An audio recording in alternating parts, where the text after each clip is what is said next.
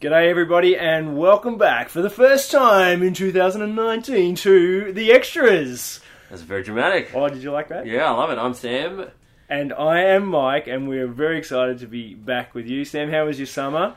Fantastic. Yeah, it's lovely. I mean, busy, busy season for church. Uh, moving into the new building, that was really exciting. Um, we snuck a week of holidays in as well. Got away uh, with the family, and it was delightful. So uh, that was very good. What about you? Mate, I had a great time uh, preaching through confidence, Mm. uh, great truths that we can build our lives on as Christians. Um, and it is very exciting to be in the new building at Mosley Street. It is such a good facility, and we've already seen lots and lots of new people come through the building, Yeah, which is extraordinarily exciting. yeah. And if you're one of those new people, welcome. Good to have you here Yeah. on the extras midweek. Yeah, welcome to your first one if it's your first one. Yeah. Um, So, what, are- what are we trying to do in the extras, Sam? What's it all about? Well, the extras is, as the title suggests, the extra questions that uh, we, we don't get to on, in a question time um, on a Sunday. And uh, I love that uh, people at our church uh, want to dig in and, and understand what, what God's Word has to say. And so, um, whatever questions we, we don't manage to tackle live, we try and um, flesh them out here. And, uh, and that's a really good opportunity because we just get to dig into God's Word, think hard. Uh, you guys really help us and push us along um, in, in our thinking about, about the Bible and about what God has to say. So, uh, looking forward to a, a year ahead and lots of questions, and yeah, please keep them coming. Absolutely, very, very helpful. So, let's dive into the questions. We looked at Colossians chapter 1, verses Yeah. 1 to 8. We did? Sam, if I wasn't there on Sunday, can you give me a quick Yes. what's one uh, Colossians 1 all about? Uh, well, the big idea of Sunday was that true Christianity comes from hearing the true gospel. Um, Great. True Christianity, um, we, we work through what Paul has to say on that front in terms of it's a person marked by faith in Christ Jesus, um, love for the saints, for Christian people, um, and hope in heaven. Um, and that comes about uh, as, the, as they hear the, the message about Jesus that, that Christ died for them, that Christ was risen to life for them, and uh, that message uh, is a powerful message that God uses um, to, to it bears fruit, grows all around the world, and it's come to these Colossians, and it's come now to us, and uh, and as that message is taught and heard and understood, um, God uses that message to, to save people, to, to turn them fr- from not in Christ, but to being true Christians. Awesome. Okay, true Christianity through the true gospel, faith, hope, and love. Yeah. So let me dive in with a question. So, Yep. uh, a true Christian is marked by love Yes. for the saints, but aren't true Christians marked by love for all people rather than just the saints? Yeah, um, that's a great question. Um, it is interesting. Paul is quite specific in Colossians chapter one. So he does say love for the saints, and as we, we dived into on Sunday, saints is is uh, just a word meaning Christian people, God, people that God has set apart for Himself. Um, uh, but actually, if you if you dive through the, the sort of the, the whole Bible, um, the sort of uh, the common theme when it comes to love is that there is a a priority for Christians to love one another. Uh, not that they don't love the world, but that the, their first duty to love is to the family of God, to other Christians. Um, so it's Right. there in Colossians chapter 1. Paul uh, notes it as love for the saints. Um, probably the most famous uh, reference is, is John 13, where, where Jesus is speaking to his disciples, and he, and he says to them in verse 35, he says, By this uh, everyone will know that you are my disciples if you have love for one another. And uh, it's interesting, sometimes I think we, we, we're not reading that carefully enough. We think, that, oh, Christian is someone who's marked by love. But Jesus, again, is specific, saying we're to be marked by love for one, One another. another, okay. Um, Galatians 6.10 says, um, Be eager to do good to all, especially to the household of God. And, and so there's this Right. constant um, kind of theme throughout the whole body of the New Testament where Christians first and foremost love one another before they perhaps love the world. Um, and I guess that is, uh, for, in going back to John 13, um, it's it's a way to be distinctive. It's a way to stand out as a disciple that the the non Christian world would look at the kind of relationships that Christians have with each other that are, like family, um, and yet they are people who uh, otherwise wouldn't necessarily be connected, Yes. as we're talking about on Sunday. Yes. Uh, and they see that, and that is so striking and so um, unusual in the world uh, that they conclude that this must be the work of God. That Nice. that's how people will know that we are Jesus' disciples. So it's not to say that we we would say to someone, "Oh no, we're not going to love you because you're not a Christian." Yeah, yeah. No, absolutely, we want to. We do want to do good to all. That's Yep. what Galatians six says. But our priority is to the, the, the household of God, to other Christians. Terrific. Okay. Now, you also said the mark of a true Christian is that they believe the gospel, the gospel of Jesus, his Faith death and Christ. resurrection. And Yep. faith, yeah. Um, the question came in why do we always go back to the gospel of Jesus, his death and resurrection for sins? Uh, It seems like every week we talk about that. Hmm. Why, why are we so keen to talk about that every week, Sam? well, yeah, because one of the marks of true Christianity is faith in Christ, and uh, that's the first thing Paul leads with straight off the bat. Faith in Christ is the, is the first mark, uh, and so uh, what are we putting our faith in? It's, we've got to be clear on. Um, the key thing about faith is not how much of it you have, but the thing that your faith is in. And so it's no good having lots and lots of faith in something that, that can't help you. Um, uh, you have the, the the key to faith is its its object, uh, not how much you have. And so, what do Christians put their faith in? They put their faith in the fact that their sins can be forgiven by the fact that Jesus died on the cross and rose again to pay the penalty for sin. Um, and so we, we can be restored back into a relationship with our heavenly Father. And so What, what else would you want to talk about? that's right.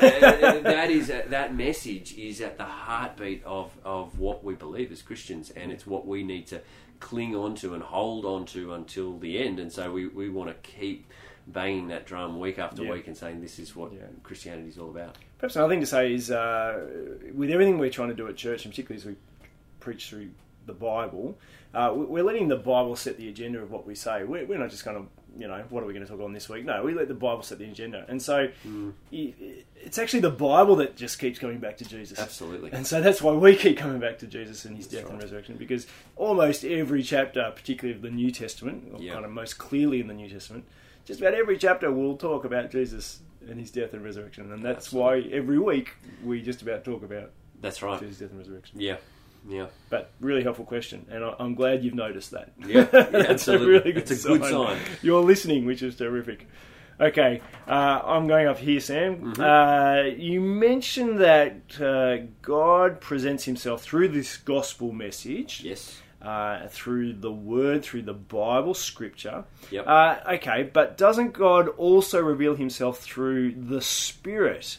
And if so, uh, how does the Spirit guide us to be true Christians and stewards of the true gospel? Spirit Yeah. and gospel. Yeah, yeah. So that's right. Uh, and in particular, if you're there on Sunday night, um, we, we did have some questions on this front in terms of what's what role does the, the does the Scripture, the Word of God, um, play in, in, in true Christianity. So I, I take it this one's probably bouncing off some of that stuff in, in question time. Um, uh, and, and yeah, it's good to think through what's the role of God's Holy Spirit um, in that whole process. Yes. And uh, so it's a great question. Thank you for sending it in.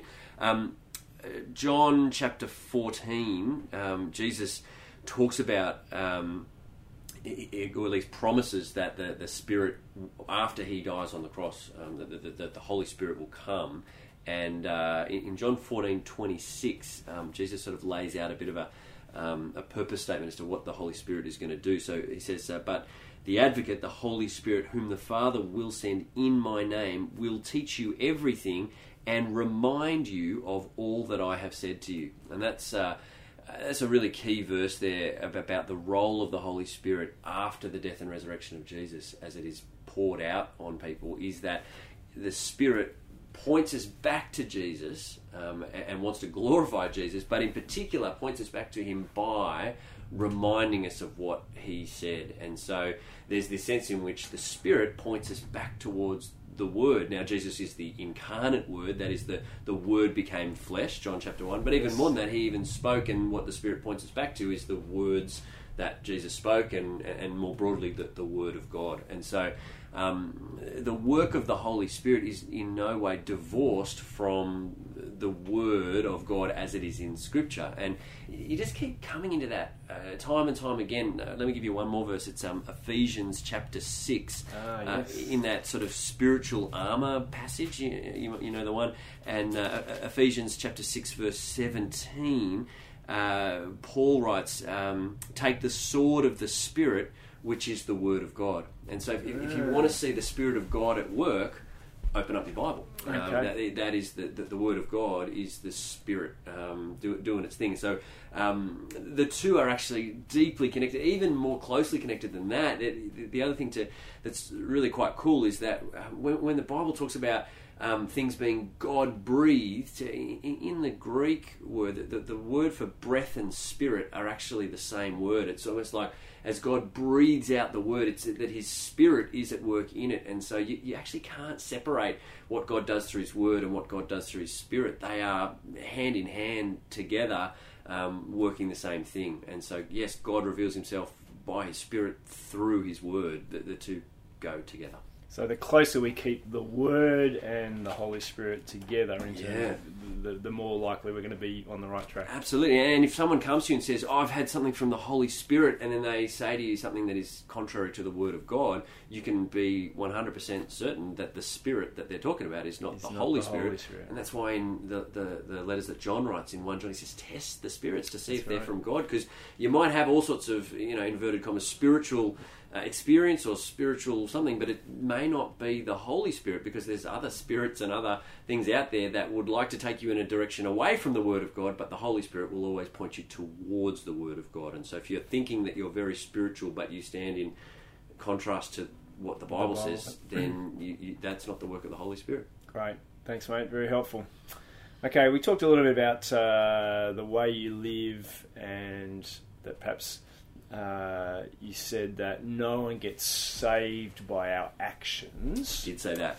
But the questions come in. Uh, 1 Peter chapter 2 says, and let me read, quote, uh, Keep your conduct among the Gentiles honourable, so that when they speak against you as evildoers, they may see your good deeds and glorify God on the day of visitation. Is that verse saying that people can be saved by our actions or not? That's a great question. What I love about that question is that um, someone's doing exactly what we want to be doing here, which is challenging everything with Scripture. Yeah. Isn't that great? That, Yep. That's a really good um, process to engage with. Yeah. Hang on, you said this, but the Bible says Nice. this. Yeah, yeah.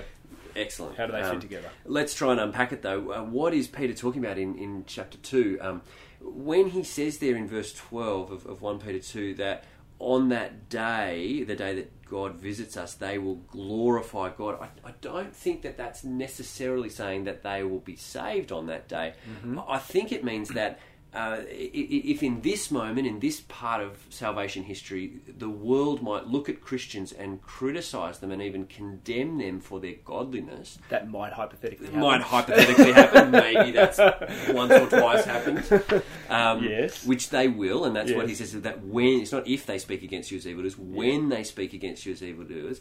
Uh, but what Peter is saying is that a day is coming on the day where Jesus visits when all of a sudden there will be no question as to who is right or wrong in that moment. It will be mm. clearly revealed that mm. those who served Christ and honoured him with their lives were right. And on that day, even the pagan who was critical of the Christian will be will have no other option but to to, hon- to honor God and say oh, God was right, and actually Yeah. the, the Christian was right.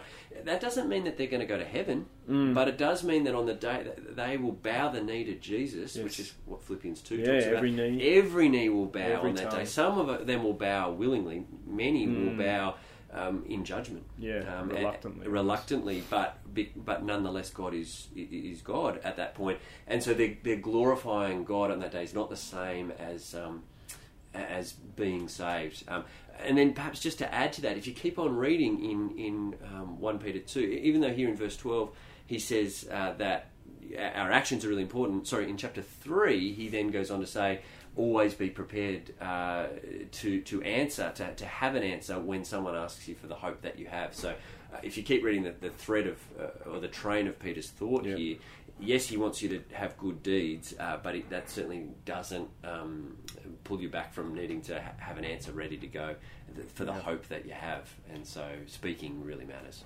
So can I just pu- push a little bit further, Sam? Yeah. Um, so maybe one Peter two isn't the verse that helps us with the question. Uh, sure. Um, uh, no one does get saved just by our actions, Mm. and yet we do want to acknowledge that actions can be helpful and can Absolutely. actually adorn the gospel. Yeah. So no one will be saved from our actions, but Yeah. that doesn't mean actions are irrelevant. No, that- that right? absolutely. Yeah, and I mean that's what we were saying on Sunday. Um, actions are really important, Yeah. and uh, they they they are very key. Adorning the gospel. That's that's the language that the scripture uses. Titus two. Yeah, um, and so yeah, absolutely. Be a good example. You- That's it. and, and in one sense, in our world, it's, it's very hard to get a hearing unless you are your life is um, yeah is of such a, such a quality, uh, and, and yet um, sometimes I th- my, my point that I was challenging on Sunday Yeah. was. Um, that in and of itself is not enough. The message That's needs it. to be heard, Yep. and it needs to be understood. And so we, we must speak. I think that's Yes. what I'm, I'm yes. trying to get us yes. towards. No, helpful. Thanks, Yeah. mate.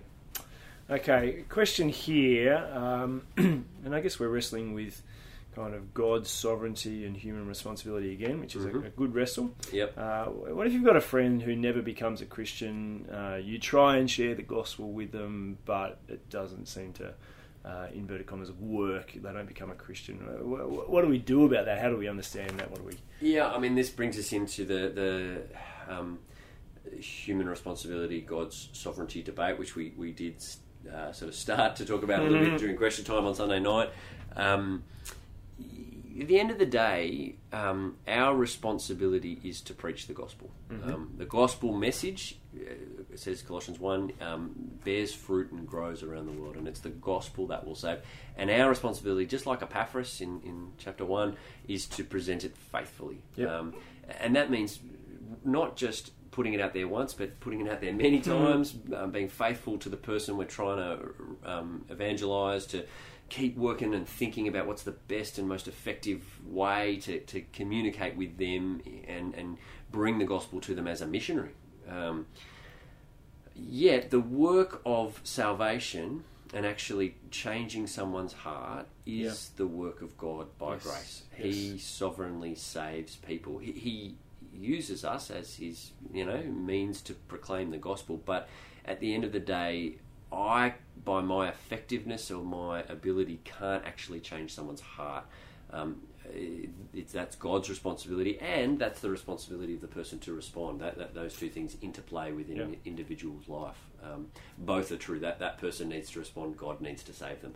Absolutely. And, and so I want to do everything I can to proclaim it faithfully, clearly as I should, and, and, and with prayer, with because absolute dependence asking God. Yeah. in prayer uh, on God, but then recognizing that God is the one who, who must act to save. Yeah. Um, and so there, there is no guarantee um, that every person that I tell the gospel to will become saved, and yet there is hope um, because Nice. the gospel message is powerful, and uh, God God wants to save people. Yes. You know, um, he, he again going back to the to, the, to Peter's letters. Peter, Peter says. Um, God is not slow in keeping his promises. Some understand slowness, but is patient, wanting everyone to come to repentance. So you see there the desire that, that part of the reason God hasn't sent Jesus back yet is he's waiting for more people to repent. And so let's go and tell them so that they can repent.